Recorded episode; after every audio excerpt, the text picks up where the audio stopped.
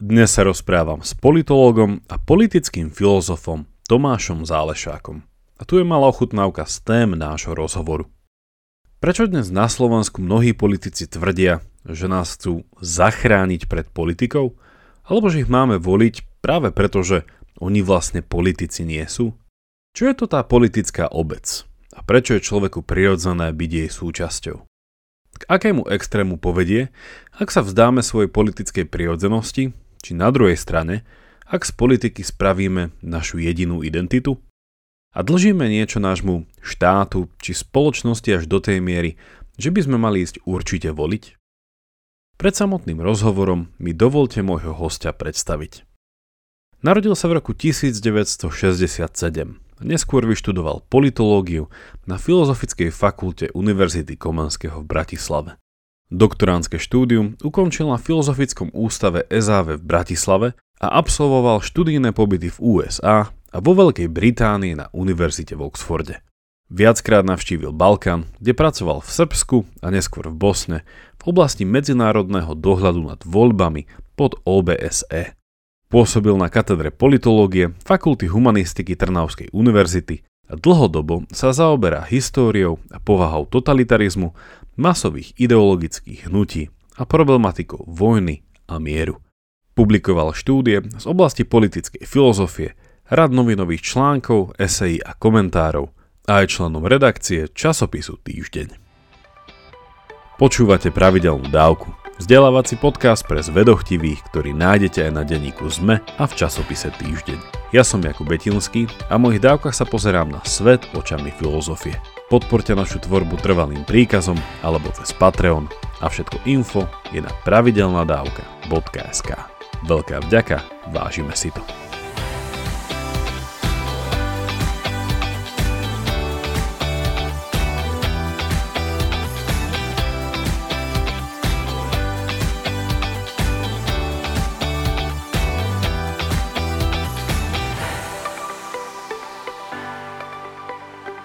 Vítaj Tomáš na podcaste Pravidelná dávka. Zdravím. E, ja som e, teda už dávnejšie si všimol, že si napísal takú knižku, ktorá niesla taký veľmi prozaický názov Obec v kríze. To bolo už nejakých 8 rokov dozadu. Tak je táto obec ešte v kríze po 8 rokoch? Či už sme, už je to všetko v poriadku? uh, no v poriadku to síce nie je, ale ak, e, ak otázku obec v kríze chceme uchopiť filozoficky, tak samozrejme nehovoríme o aktuálnom stave teraz a tu ausgerechnet na Slovensku výlučne. Krízy sa v politickej obci vyskytujú. Politická obec je podľa toho slávneho vyjadrenia e, Sokratovho v Platónovom dialogu ústava človek písaný akoby väčšími písmenami. Môžeme to parafrázovať. Človek rozvrhnutý na väčšom plátne. Uh-huh. A to znamená, politická obec má aj svoje krízové stavy, má svoje zdravé stavy a má svoje chorobné stavy. Ono to nie je celkom náhoda, že v klasickej filozofii, v starej gréckej, sa niekedy štátnické umenie prirovnáva k lekárskému umeniu. No ale aby som nezostal dlžný časť odpovede, pokiaľ sa pýtame mm, na Slovensko teraz a tu aktuálne, Nuž sme v kríze, poviem to, mm-hmm. zastupiteľská demokracia, dovolím si povedať, sa nachádza v stave zaťažkávacej skúšky možno najväčšej od 89. roku. Mm-hmm. A, čiže to znamená, to znamená, sú tu ohrozené priamo ústavné základy zastupiteľskej demokracie, aj keď nie každý si to pripúšťa, nie každý si to vie dosť dobre predstaviť, že mm. by mohlo dojsť naozaj k reverzu podobného významu ako v 89., ale v opačnom smere. Otázka je samozrejme, ako, v čom nám môže alebo nemôže pomôcť teória, alebo povedzme rovno politická filozofia. To je mm-hmm. samo o sebe téma. My sa nachádzame teraz, nahrávame to a vychádzame takže týždeň pred voľbami. A samozrejme dalo by sa apelovať na to, že poďme odvrátiť tú možnú uh, veľkú krízu, ktorá by nás vrátila do nejakých teda menej demokratických uh, uh, chvíľ našej, našej krajiny, ale že mne sa na tej, teda na tom minimálne v tom úvode tej knihy, že, že tá intencia za ňou bola v niečom, že, že snaha Uh, tak by sme to mohli povedať, že, že obhájiť politiku, že dneska sa javí hlavne teda za posledných pár rokov, že tá politika je niečo, čo nás ustavične otravuje. Nechceme to, jednoducho je to také, že aj teda tie výťazné e, billboardy nám teraz ukazujú tam taký ten pokojný, nepolitický, apolitický, alebo ako by som to nazval, že, že volte nás a už s politikou nebudete musieť mať nič, že už, že my, že my tak povediac navždy... navždy v mnohých za... prípadoch to platí. No, že navždy zavrieme, zabijeme alebo vyhynie ten druh živočícha menom zviera politické. Takže že tá tvoja kniha chcela byť... A to je práve ten švindel. To je no. práve ten švindel. No, tak povedz ja nám, sa priznám, ja, som, ja no? som do istej miery stále inšpirovaný tým niekdajším Petrovým Pithartovým samizdatom obrana politiky, Teraz mm-hmm. nejde o detaily, ale ide o tú myšlienku. Povedzte, po, e, politika je neredukovateľná alebo nenahraditeľná nejakým iným druhom aktivity. Nedá sa mhm. nahradiť mm-hmm. nejakými perfektnými výpočtami, nedá sa nahradiť ani čistou ekonomikou, e, nedá sa nahradiť samozrejme ani teoretizovaním a filozofovaním, nedá sa nahradiť amatérským moralizovaním, ale na druhej strane keď poviem, že politika je nutná, je nenahraditeľná, tak e, zároveň tým nemyslím, že politika je čarovný prútik, že politika má recept mm-hmm. na riešenie všetkých našich trápení. Politika je jeden z rozmerov našej existencie. Človek ako živočích rozumný, živočích majúci reč, je, môže byť aj živočíchom politickým. Samozrejme, môžeme sa dištancovať od politiky, môžeme sa stiahnuť do súkromia, ale v tom momente, ako máme volebné právo a sme občania, tak vlastne aj to je politikum, aj to, aj nič nerobenie alebo dištancovanie mm-hmm. sa je istý druh voľby, je istý druh rozhodnutia, ktoré má nejaký politický vplyv. E, nehovoriac o tom, kto to bol? Tuším De Gaulle, ktorý sa vyjadril kedysi, alebo jemu sa to pripisovalo, aspoň teda pri takých okrídlených mm-hmm. výrokoch je to vždy riskantné, nevieme presne, kto je autor, ale to bolo zhruba o tom, že kto sa nestará o politiku, o toho sa politika postará. tak ide teraz o to, či chceme byť subjekty, ktoré rozhodujú politické Áno. osoby, lebo máme k tomu isté práva, čo znamená akceptovať aj isté istú zodpovednosť, ak nepoviem rovno povinnosti, alebo chceme byť len objekty politického rozhodovania iných. Uh-huh. Tak poďme si vyčistiť úvodom, teda čo myslíme po, týmto, po týmito kľúčovými pojmy. Tak keď povieme politika, čo to je? No politika je to, čo sa týka politickej obce, týkajúce sa polis. Je to náuka, týkajúca sa politickej obci, ale môžeme tým označiť aj akékoľvek aktivity, týkajúce sa politickej mm-hmm. obce. Čiže v zásade naše verejné občianské aktivity. Živočích politicky v klasickom chápaní, teraz hovorím v antickej politickej mm-hmm. filozofii, v Aristotelovej, aj v Platónovej, aj v tých ďalších, z tohto zoberme si za, za vzor teda tých sokratovských už filozofov. Živočích politický je aj člen obce, meros poleos, čiže občan. Mm-hmm. Kým sme občania, sme v istom zmysle uh, politické osoby. Mm-hmm. Púhy súkromník je idiotes, to je ten, ktorý žije len na svojom. Ono sa to dá, ako som povedal, dá sa stiahnuť do súkromia, no ale potom sa nemôžeme sťažovať, že niekto rozhoduje za nás. Mm-hmm že sme púhe objekty niekoho iného. A tam e, to sa síce dá, ale tam nám už chýba jeden rozmer, ktorý patrí k možnostiam ľudskej prirodzenosti. A tým som to chcel nadpojiť, že, že zdá sa mi, že v tej tvojej knihe to spájaš útlo a to bude asi tým, že uh, ideš do toho tým klasickým uh, um, príjmom, že tá, tá politika alebo to politično má niečo dočinenia s tým, kým sme. Čiže keby sme boli nejaký iný, ja neviem, či to bolo priamo u tak buď by sme boli zviera alebo boh, tam sa to v Aristoteles. To je Aristoteles alebo... explicitne.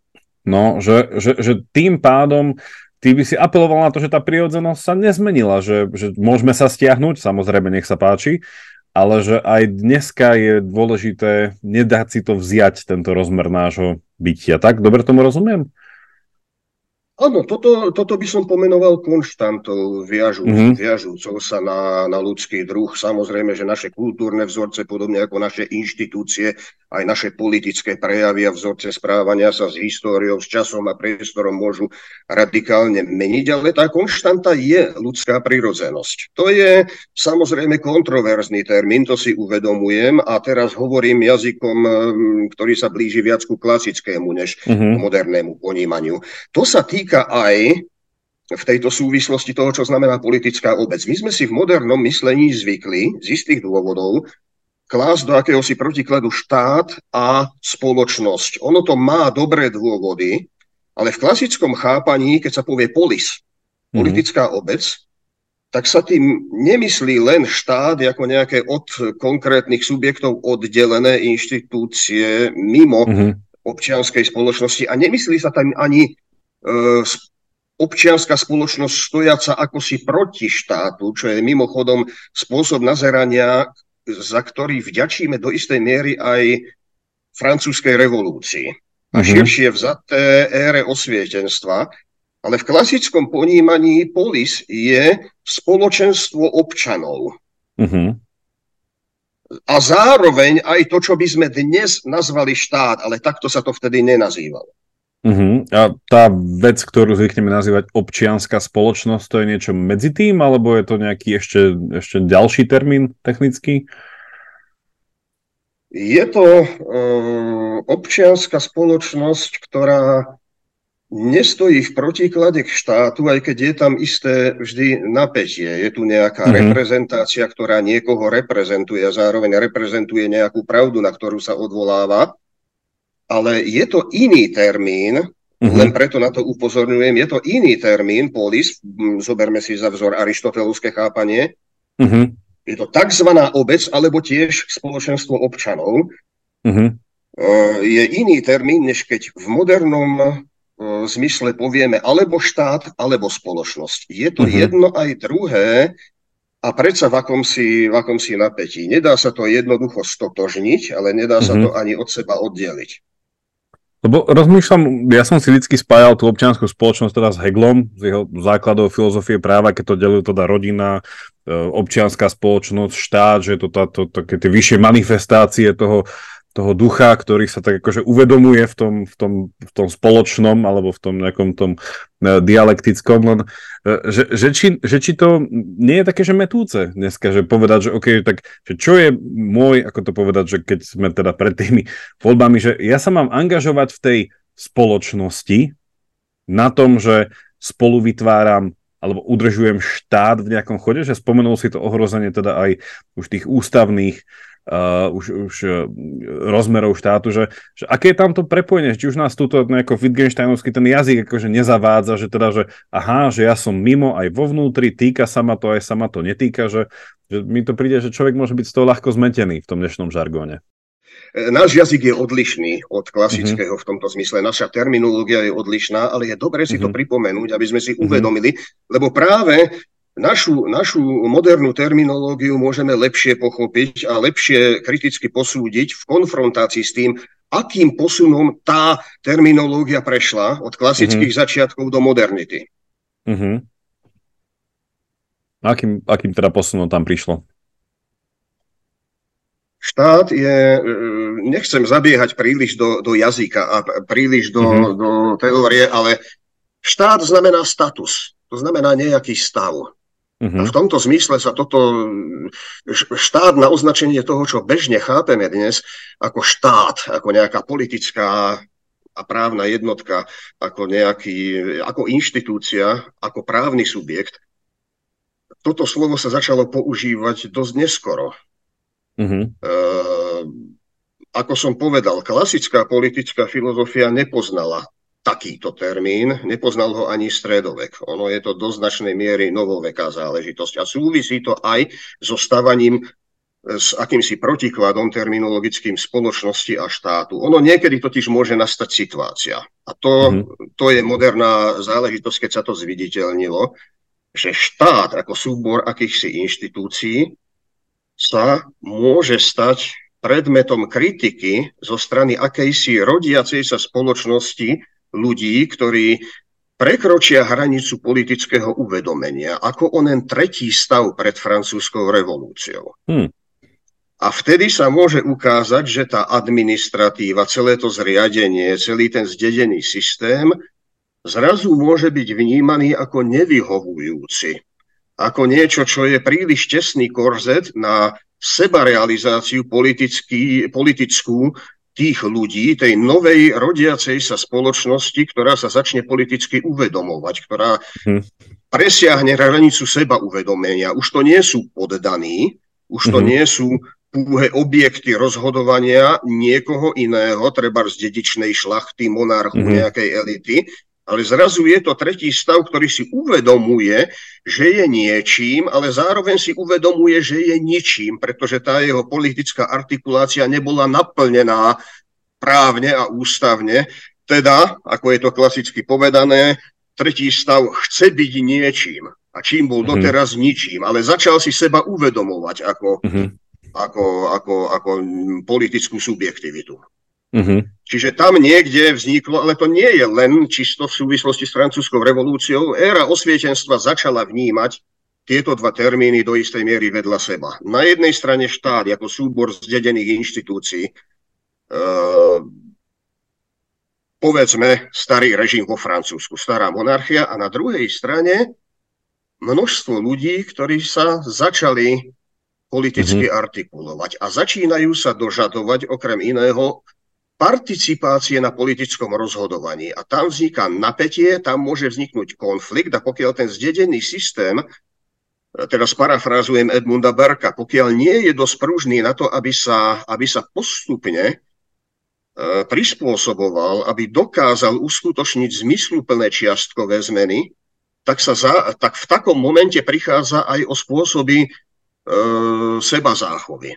Uh-huh. A to znamená, že to, čo by mohlo prebre- prebehnúť ako séria postupných reforiem a prispôsobení celej konštitúcie, namiesto toho prebehne ako jeden veľký revolučný výbuch, ktorý zmetie uh-huh. celý ten starý systém. Zrazu nám tu vy, vy, vyvstane nejaké rúbanisko, nejaká pustatina inštitucionálna a potom sa tí revolucionári pokúšajú na tom vystavať ako na zelenej lúke nový systém inštitúcií, ktorý No a toto je enormne ťažká úloha, lebo tam, kde nie je nič zdedené, kde nie je žiadna kontinuita, tam je veľmi ťažké budovať, e, budovať všetko od začiatku a dochádza potom k, re, k nestabilite, k opakovaným mm-hmm. krízovým stavom, k, k ako by som to povedal, k, k radikálnej diskontinuite. Mm-hmm. To je, toto vy, tento rozdiel vyvstane, keď si porovnáme napríklad francúzsku revolúciu s tým, čo sa niekedy nazýva americká revolúcia, čo je ústavodárny mm-hmm. proces, bol, ktorý začal vojnou za nezávislosť samozrejme, alebo si to porovnáme s revolučnými pohybmi v Anglicku, Mm-hmm. Najmä s tým, čo sa nazýva konvenčne slávna revolúcia datovaná 1688. To znamená, to je obnovenie protestantskej sukcesie a konštitučnej monarchie, vytvorenie mm-hmm. konštitučnej monarchie, keď William Oranžský, holandský dedič trónu, dosadol na, trón ako, na anglický trón ako William III a ešte ďalej e, tam nasledovali mm-hmm. ďalšie, ďalšie, ďalšie kroky procesu. Na jednej strane tu máme procesy, ktoré prebiehali postupne, tak povediac v niečom miernejšie, možno aj tie, aj tie očakávania boli skromnejšie. Na druhej strane máme model revolučný výbuch, radikálny uh-huh. revolučný výbuch, ktorý, ktorého aktéry sa pokúšali písať znova dejiny od roku nula. Uh-huh. Revolúcia samo o sebe je, je termín, ktorý vznikol, ktorý pochádza zo starej astronómie alebo z astrológie. Ono je to vlastne otočenie sféry uh-huh. alebo návrat nebeského telesa po obežnej dráhe do východiskového bodu. Čiže až v dobe v anglickej slávnej revolúcie, pozor, nie v dobe občianskej vojny, nie v dobe puritánskej veľkej rebélie, ako sa to nazýva, ale až e, v dobe slávnej revolúcie, to je moment, keď revolúcia ako termín prenikla zo starej astronómie do politiky.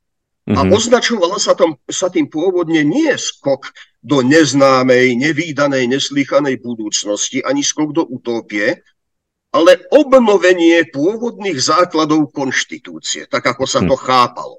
Mm-hmm. Toto bolo to pôvodné chápanie, čiže to pôvodné chápanie slova revolúcia nemá ďaleko od slova reštaurácia, ale znamená zároveň čosi mm-hmm. viac. Mm-hmm. A teda znamená, to obnovenie základov, návrat do pôvodných, až by som povedal návrat k prirodzeným základom. Mm-hmm. Je to samozrejme problematické v praxi, lebo to môže znamenať všeličo. A keď e, teda v tej tvojej knihe zaznieva taká, um, taká, taká výzva alebo taká snaha o uh, obnovenie nejakej tej pôvodnej dôstojnosti alebo hodnoty politiky, tak to je nejaká snaha, že ísť pred túto dichotómiu toho štátu a spoločnosti, že nevnímať túto naše spoločenské alebo že politické nejaké súbitie nie je nevyhnutné ako nejaký status vo forme nejakých práv toho štátu, kde stále sme teda v tom vzťahu subjekt-objekt, ani v tom nejakom, nejakom postosvietenskom tom vnímaní nás, ľudí, nejakej komunity ako spoločnosti, ktorá nevyhnutne odtrháva sa od nejakej kontinuity od nejakej tradície, že, že bola toto snaha akože ísť ponad tú alebo pre túto dichotómiu? Alebo aký tam bol tvoj cieľ? Neviem, či by som to dokázal povedať takto jednoducho. Ide mi, išlo mi, ja sa nechcem sa moc odvolávať na túto mhm. knihu, mm-hmm. lebo ja už vychádzalo to v chvate a ja po sebe vidím množstvo chýb tam, ale mm-hmm. v zásade išlo o, skôr o návrat pred stav alebo o riešenie stavu, keď na jednej strane sa preceňuje politika. Od politiky sa očakáva, že, že, že bude realizovať nemožné, že, mm-hmm. že, že, vy, že bude riešiť a prostredníctvom politiky aj štát, že za nás bude riešiť všetko možné. Mhm. Potom mm-hmm. nastupuje sklamanie, aj sklamanie z demokracie a výsledok je zhnusenie z politiky, odsudzenie politiky hmm. ktoré sa prejavuje potom všeli, ako napríklad aj tými stupidnými heslami nevolte mňa, ne, nevolte politikov, voľte mňa, Joška Mrkvičku, ako keby som ja nebol hmm. v tom momente politicky no. E, činiteľ nejaký. Čiže Či toto je jedna, ide, jedna strana a na druhej strane? Že keď sa politika stane... Ide, no na jednej strane odmietnutie preceňovania politiky a mm-hmm. na mhm. druhej strane opätovné potvrdenie potreby politiky. Mm. Potreby politiky, ktorú nemôžeme nahradiť niečím iným. Mm-hmm. Keby sa dalo všetko vopred vypočítať, tak to, to nie je reálny svet. Samozrejme, to by sme nemohli viesť ani politické debaty, ani nič. Politika je sféra, inými slovami, sféra nedokonalosti, politika je aj umenie v rámci možného, ale nie je to spôsob realizácie niečoho iného. Politika je tu, kým je tu ľudský druh. A áno, v klasickom chápaní ľudský druh je niekde medzi Bohom a zvieraťom. A to sa premieta aj do moderného myslenia, napríklad e, aj to, že, že obec je človek písaný väčšími písmenami. Zoberme si tú ozvenu, ktorá z toho ako keby zaznievala u federalistov amerických, u otcov zakladateľov a menovite u e, Jamesa Madisona vo, v liste Federalista číslo 51, kde hovorí o tom, že áno, spoločnosť je nutne pluralitná, to znamená, sú tam rôzne ambície, rôzne záujmy. Ono mm-hmm. sa to mhm. nedá zrušiť.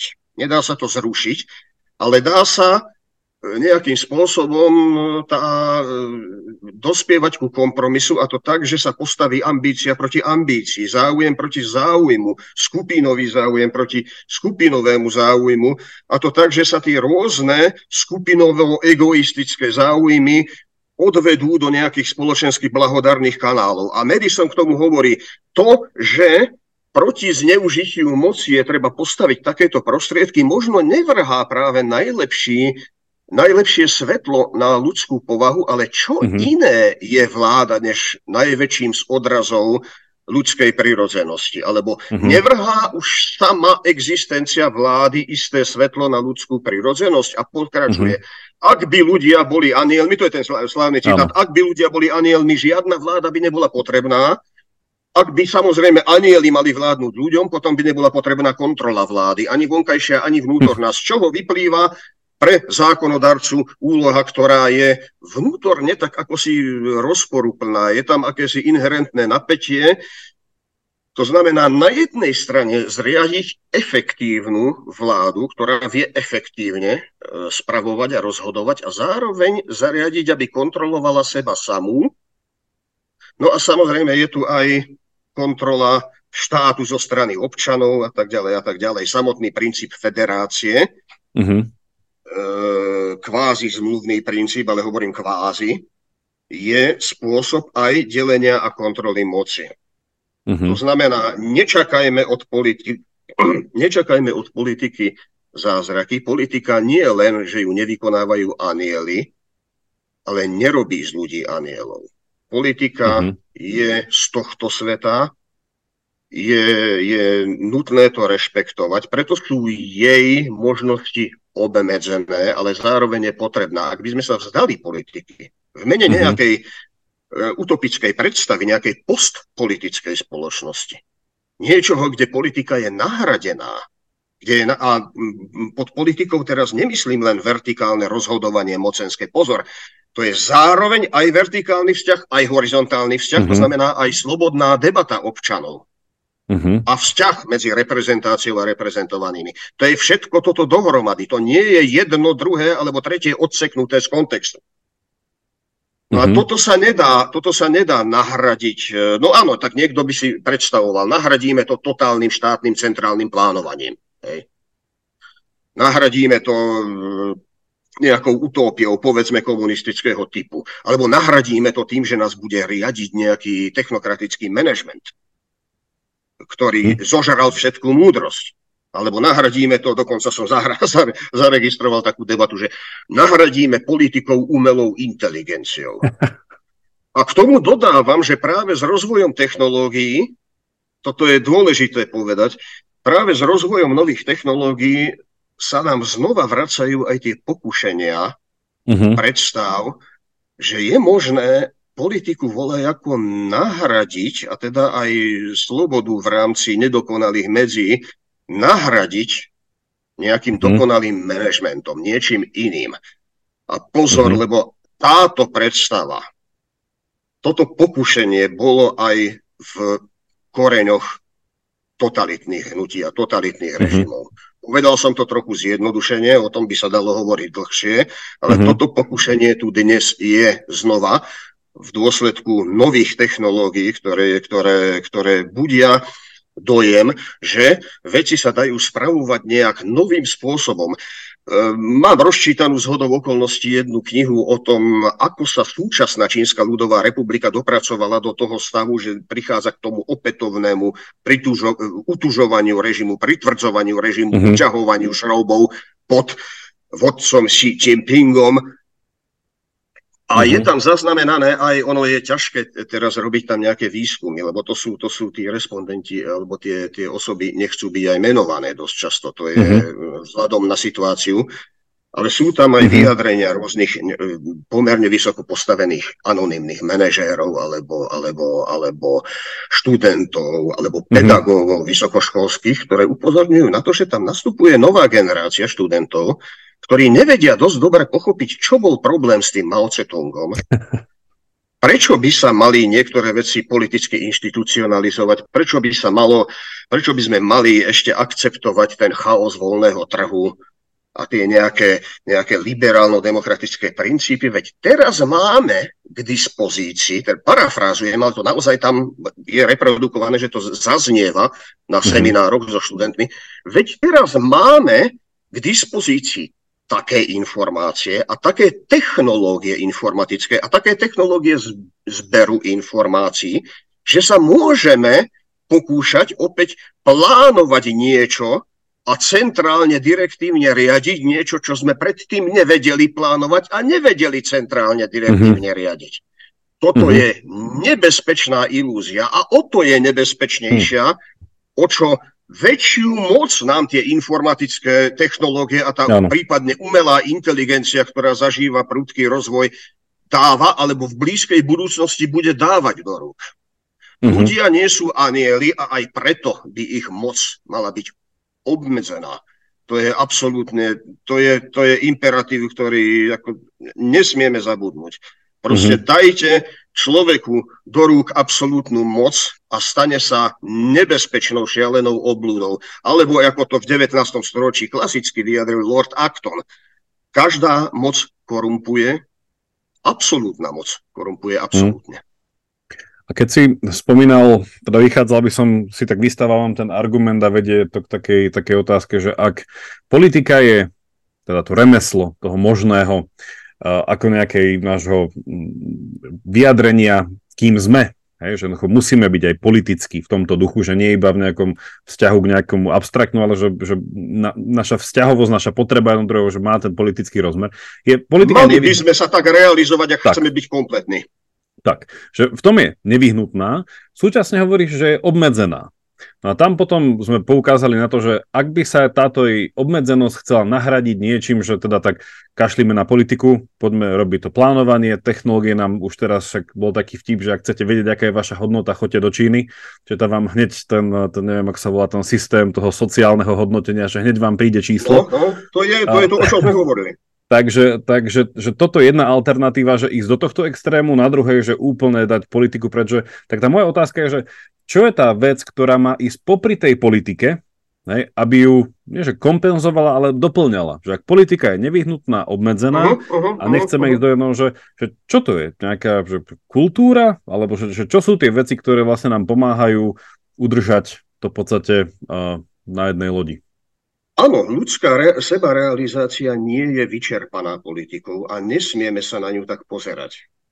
Politika je nutná, ale nevyčerpáva všetko. Nie je, nedáva nám všetko, nemôžeme očakávať od nej všetko. No a sú tu samozrejme, to, to, teraz načíname veľ, veľmi širokú tému kontextu, ktorý, sa, mm-hmm. ktorý je zároveň súčasťou politiky, ale opäť nevyčerpáva sa politikou a politika ho nesmie ani pohltiť. Áno, to je kultúra, to je uh-huh. oblasť morálna, to je oblasť, proste celá tá najširšia oblasť ľudských inštitúcií a kultúrnych vzorcov, ktoré tu sú. No a samozrejme je tu aj moment náboženský, je tu moment vzťahu vertikálneho k nejakému transcendentnu.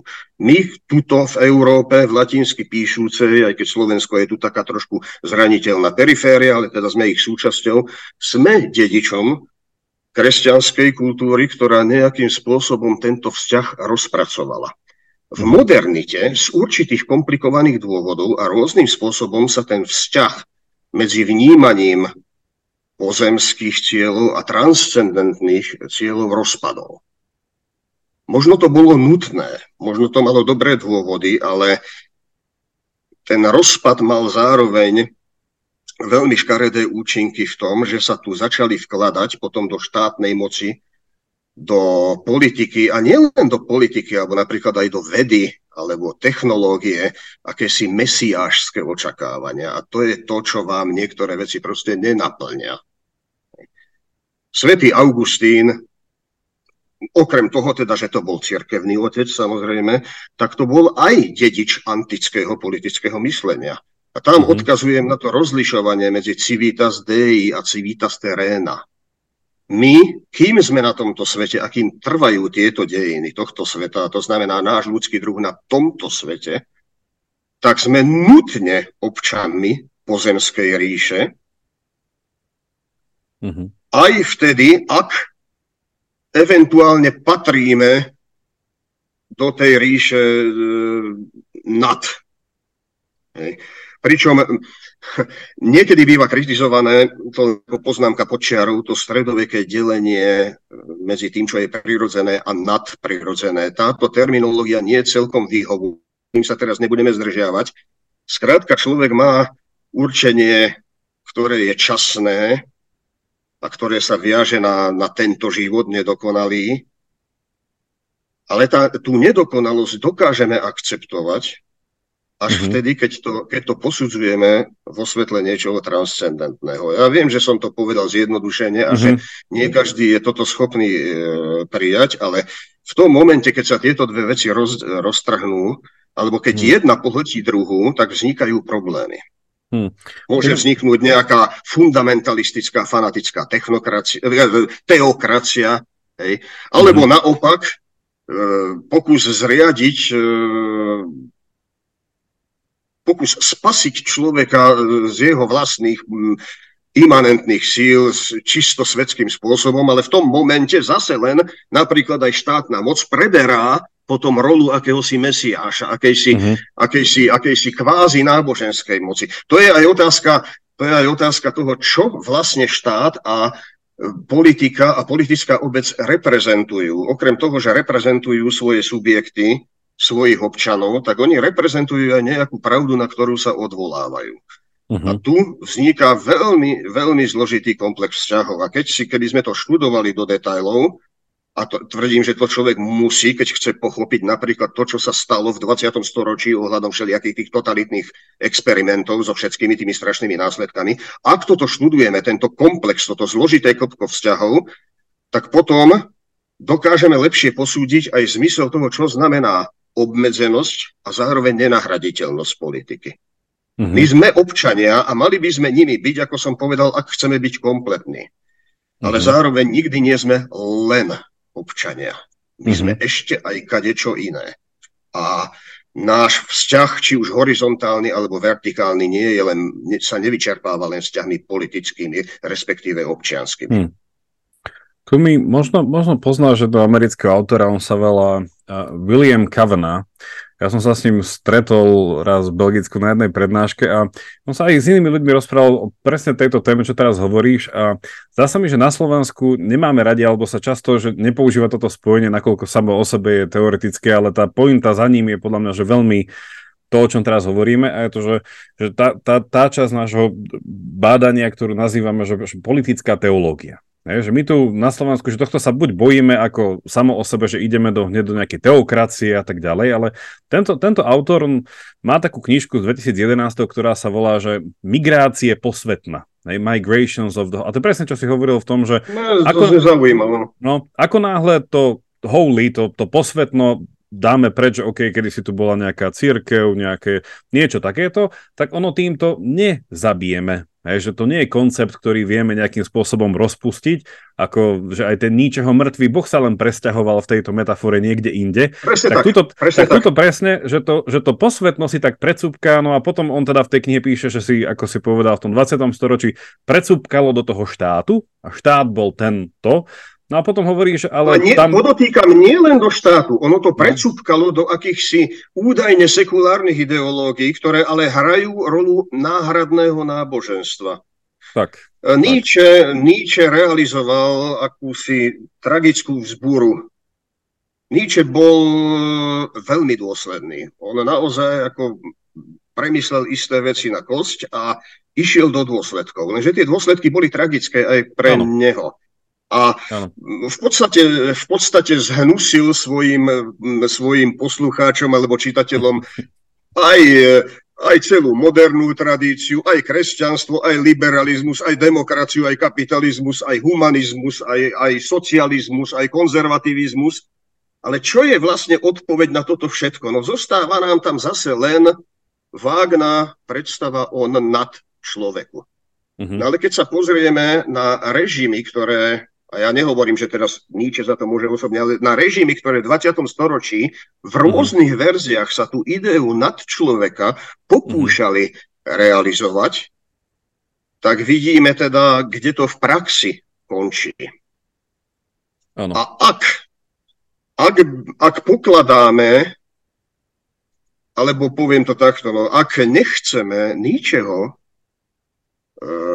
nasledovať na, na tej jeho nevyhnutne tragickej vzbúre, e, ceste tragickej vzbúry, tak ja osobne hovorím to opatrne, lebo, lebo to, z toho môžu vzniknúť nedorozumenia, ale ja nevidím iné lepšie alternatívne riešenie, než je riešenie kresťanské. Mm-hmm. Človek nie je nad človek, Áno, no svojím spôsobom je to naozaj choré zviera par excellence, ale kresťansky teologicky sa povie, že je v stave hriechu, odsudzenia od zdroja mm-hmm. svojej existencie. Mm-hmm.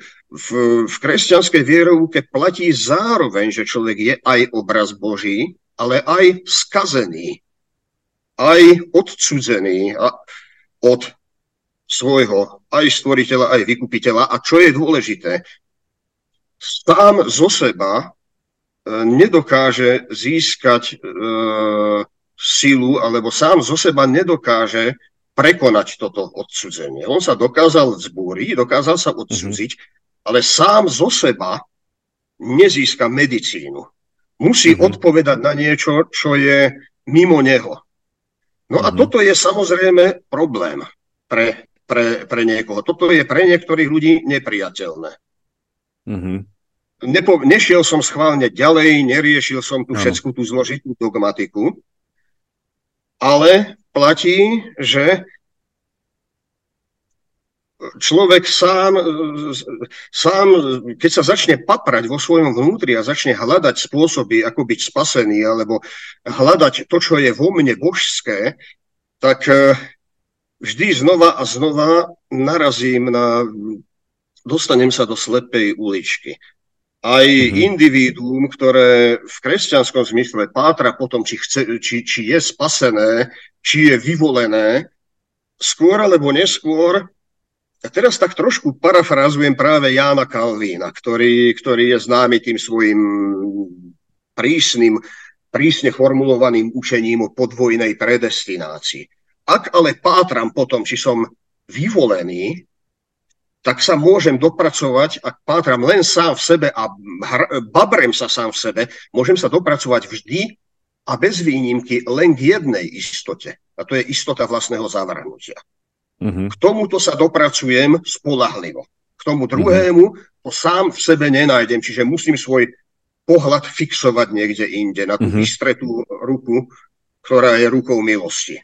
Skôr ako sa dostaneme k takej záverečnej praktickej otázke, keďže už teda máme pred tými uh, voľbami, ale neboj, nedem sa ťa pýtať, koho ideš voliť, uh, tak ešte mi nedá predsa len, že v tomto duchu tej, uh, na jednej strane tej politickej teológie, ale teda toho, čo si zaramcoval, že, že, tá, že to politično nevyčerpáva jednoducho tú ľudskú sebarealizáciu. Uh, nie je ešte jednou teda tou možnosťou popri tej kresťanskej línii napríklad to, to, ten známy Sartrov humanizmus, že to, podľa mňa, že často sa tak akože pretraktoval v tom, že tá jeho téza o tom, že tá ľudská prírodzenosť v podstate, že nemusí ísť ako prvá, keď odpovedáme na to, že kto som, ako sa mám seba realizovať, ale dôležité je ísť tým ustavičným oslobodzovaním sa a tým ustavičným jednoduchým počiarkovaním tej mojej vlastnej existencie, ktorú ja si vyberám, tvorím. Dneska sa teda hovorí, že performujem, že vlastne som taký ústa, ústa, ustavičný tvoriaci sa no už nie je podstata, nie nejaká prirodzenosť, ale pohyb. Takže som taký ustavičný, také, také perpetuum mobile. A to síce nemá nejakú tú prirodzenosť, hej, ale má nejakú identitu. Že nebolo by toto odpoveď na to, že aha, tak toto by mohol byť ten, síce taký, že on, on, on nazýva aj on v tom, v tej, v tej vlastne byti a niečo tam hovorí slovo transcendentný, hej, na, na rozdiel od nejakého faktického, ale to transcendentné je v podstate, že to mnou volené, mnou vyberané a teda už tam nie je odkaz na nejakú vyššiu transcendentnú inštanciu ako nejaký boh. Že ne, nebola by toto taká nejaká sekulár, taký sekulárny humanizmus, ktorý by sa dneska dal k tomu dať ako alternatíva? Tu je, tu je viacero otázok v jednej. Uh, Takže rozmýšľam, čo by som z toho vybral. Všeličo je alternatívou. Nemyslím si, že je to sartrovský humanizmus. Myslím si, že je to slepá ulička a v podobnom zmysle, ako som to povedal o Níčem, pri všetkej úcte k jeho intelektu pokiaľ ide o to kresťanstvo, no však iste, že kresťanstvo nie je jediné na zeme, kvôli sú tu všelijaké, všelijaké riešenia. Len s nami, ak, ak, to, ak to teraz si trochu zjednoduším a vzťahnem to na nás, no my sa môžeme vrátiť, teda nemôžeme sa vrátiť pred kresťanstvo do nejakých pohanských e, mnohobožských základov alebo do takej tej predkresťanskej kultúry. To, to nie je realizovateľné z istých dôvodov. Tak ako tak ako v, dejinách našej kultúry aj filozofia, myslím tým klasickú grécku filozofiu, bolo istý, istý prelomový moment. Uh-huh. Objav a pojmové uchopenie rozumu skrze rozum samotný. To tu predtým nebolo. Človek bol síce viac alebo menej rozumný aj predtým, ale nikdy to takto nereflektoval a takto nesystematizoval. A Pokiaľ ide o kresťanstvo, to je ďalšia revolúcia, ktorá, ktorá viedla k nezvratným dôsledkom. My môžeme dnes uh, vyrábať všelijaké ideológie. A keď si zoberieme mnohé extrémne, radikálne ideológie, uh, ktoré vystupujú ako vedecké, hoci v skutočnosti sú pseudovedecké, alebo vyskytujú, vystupujú ako sekulárne, čisto svetské, hoci v skutočnosti sú to náhradné náboženstva, mm-hmm. povedzme, takto sa to dá uchopiť, tak zistíme, že to, že to sú vlastne deriváty, e, toxické deriváty rozpadajúceho sa kresťanského svetonázoru, ak to smiem takto mm-hmm. povedať. Hej. Proste predstava spásy, ale bez určitého kontextu. Uh-huh. To platí aj pre niektoré zvrhlé druhy kresťanstva, samozrejme. Uh-huh.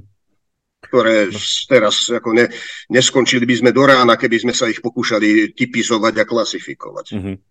Áno, áno. Čiže, čiže, čiže uh, ale to, o čo mi tu išlo, a to zdôrazňujem teraz, nie je, nie je e, prezentovanie nejakej kompletnej dogmatiky kresťanskej, skôr poukázanie na, na charakter na niečo, na, na istý rozmer, ktorý sme tu zdedili po kresťanstve a ktorý, ktorý ukazuje na isté riešenie. Nie je mhm. to nie je to existenciálno-humanistické riešenie. Nie je to riešenie ani permanentného oslobodzovania, lebo to je, to je aj tá Nietzscheovská zbúra. Hej. Človek, človek je mamlas, lebo nie je ešte nad človek, ale, ale, ale už, nie je, už nemá ani tú, tú nevinnú vitalitu zvieraťa.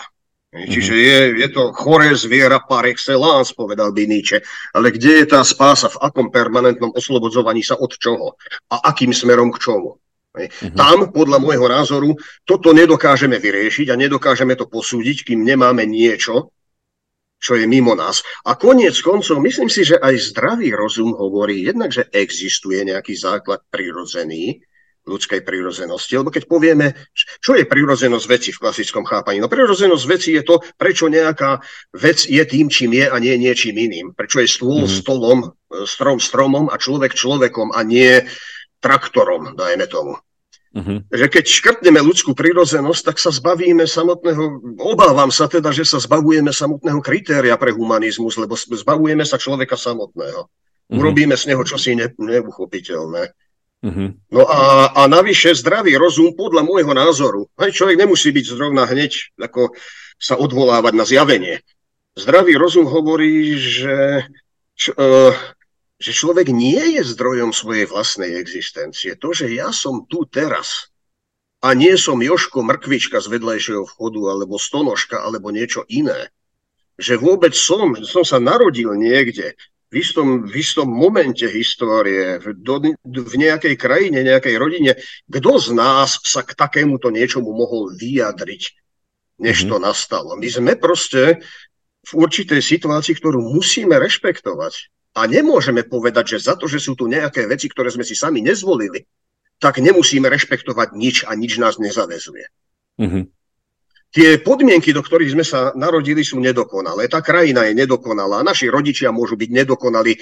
A čo sme my, mimochodom? Uh-huh. Ale stále nás to zavezuje. A práve preto, že sme uh-huh. obmedzené bytosti, tak nás niečo zavezuje. Keby sme boli nejaké transcendentálne ja, bez akýchkoľvek väzieb v čase a priestore, tak čo ma motivuje potom, aby som sa uh-huh. vôbec k niečomu rozhodoval? Potom zostanem v stave akejsi nehybnosti. No a aj fyzikálne vzaté stav že spôsobuje atrofiu svalstva, osteoporózu a tak ďalej a tak ďalej. Proste tá, tá pohybová, pohybová sústava proste degeneruje. My, my potrebujeme byť niekde pripútaní a viazaní niečím a prekonávať nejaký odpor, lebo keď ho neprekonávame, tak samotný význam našej slobody stráca zmysel. Mm-hmm. Páčilo sa mi to tvoje premostenie medzi tou eh, biologickou antropológiou až tej metafyzickej antropológii, ale ja by som eh, teda k tej záverečnej otázke to premostil tým, čo si povedal, že, že presne, že tou, tou nedokonalosťou, že ju proste, že je tam ten priestor pre tú vzťahovosť, ktorý je iným prejavením vlastne zodpovednosti a tak ďalej. Nedokonalosť má zmysel. A to, že, sme, to, že náš život je nedokonalý, neznamená, že nedáva zmysel. Tak, tak. A mňa to vedie teda k tej otázke, ktorú som ti už nadznačil, že máme teda ten, ten volebný čas a v niečom sa teda ľudia pýtajú, že tak, takže aká je moja zodpovednosť voči tej politickej obci? voči tomu štátu, inými slovami, že prečo ich zvoliť, nechcem, tá kampaň chcem, nechcem tu zostať, alebo v podstate aj v týždni tú kampaň, ktorú máte, že, že ľudia sa pýtajú tieto otázky prirodzene. Napadlo tak akože niečom pripomenúť ten, ten klasický argument, ktorý teda Platón v tom dialogu Kryton predostrel, keď sa ten Sokrates rozhodoval, či odísť alebo neodísť, že aj s jedným kolegom som žartoval, že keby uh, t, ľudia z kampane nechcem tu zostať, čítali Krytona, tak by to zmenili na to, že, že odvolím a až potom sa rozhodujem, či tu zostať alebo nezostať, alebo že keď už tak... Uh, potom to je aj Fajdon, o tom hovorí zaujímavým spôsobom.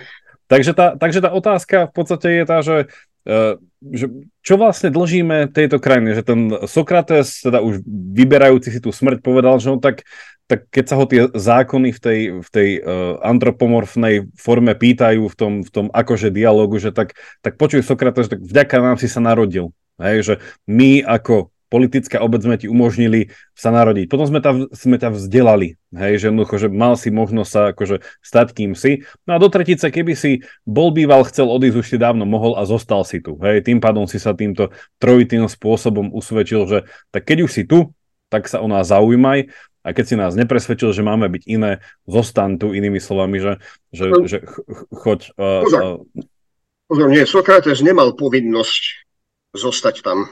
Mm-hmm. Sokra- e, u Sokrata to bolo slobodné rozhodnutie. Aj keď to nebolo slobodné rozhodnutie vo váku, Sokrates mal 70 alebo 70 mm-hmm. niečo, nemal 30 alebo 40, možno keby mal 30 a 40, by sa rozhodoval inak a mal by na to právo.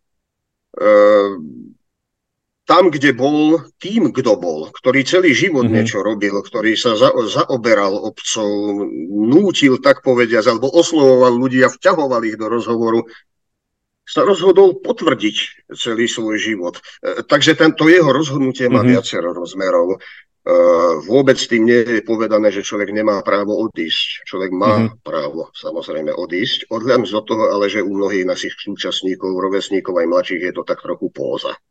Mm-hmm. A potom, ja sa, ja sa môžem rozhodnúť, že odídem, ale aj tam, kam odídem, a to, to platí deto dnes v dnešnej, v dnešnej situácii, keď, keď hovoríme o kríze demokracie aj na západe, aj v USA, aj v tých, to, čo mu nazývame e, vyspelé demokracie. Ale aj keby tá kríza tu nebola, aj keby tu bolo obdobie prosperity, ekonomického búmu, nech odídem kdekoľvek, do Megary, do Bojovcie, alebo do Švajčiarska, alebo do Holandska, alebo do USA, aj tam budem niečím viazaný. Mm-hmm.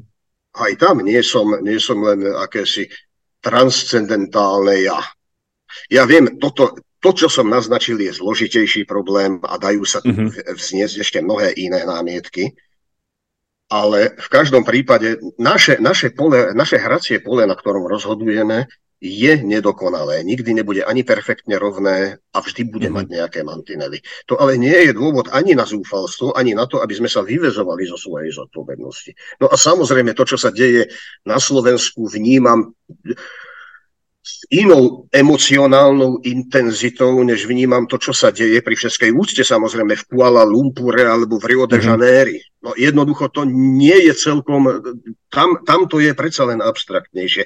Ako to hovoril David Hill, že uh, Angličan, podotýkam, že Hume bol škód, ale teda dobre, Angličan je priateľom v Taliansku, Európan v Číne, a možno, že človeka by sme milovali ako takého, keby sme ho stretli na mesiaci.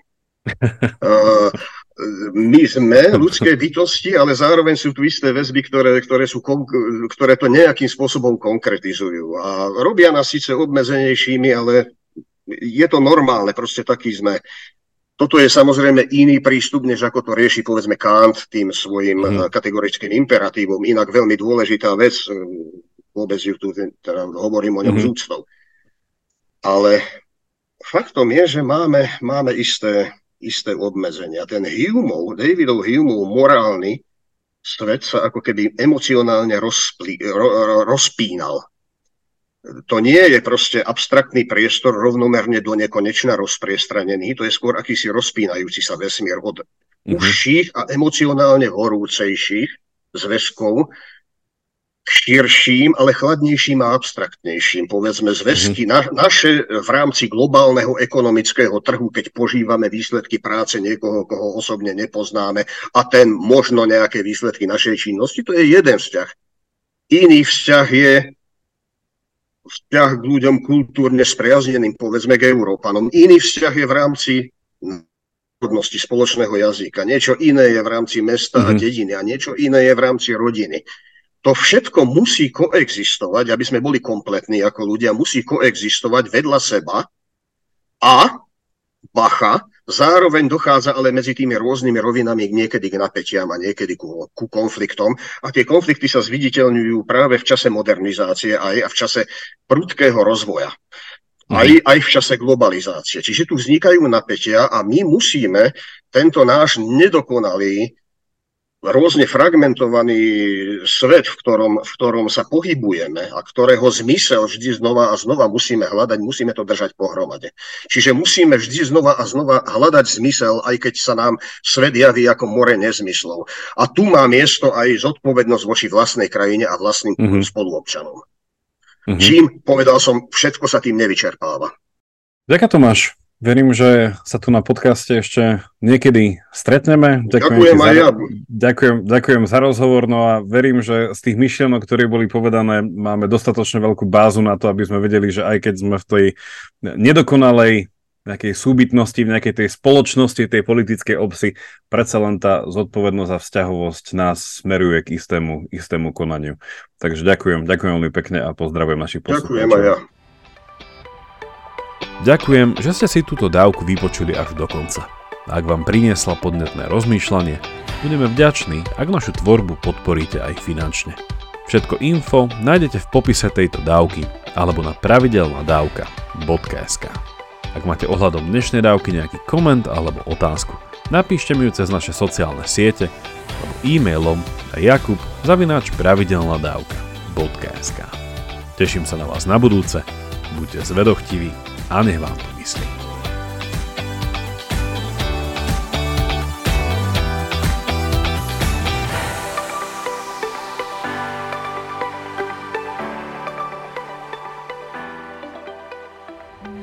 Volám sa Barbara Mareková a v denníku ZME pre vás robím podcast Ľudskosť o tom, ako na naše mentálne zdravie vplýva rodina a spoločnosť. S odborníkmi a odborníčkami rozoberám, ako sa v rodinách dedí trauma a ako sa dá v dospelosti uzdraviť.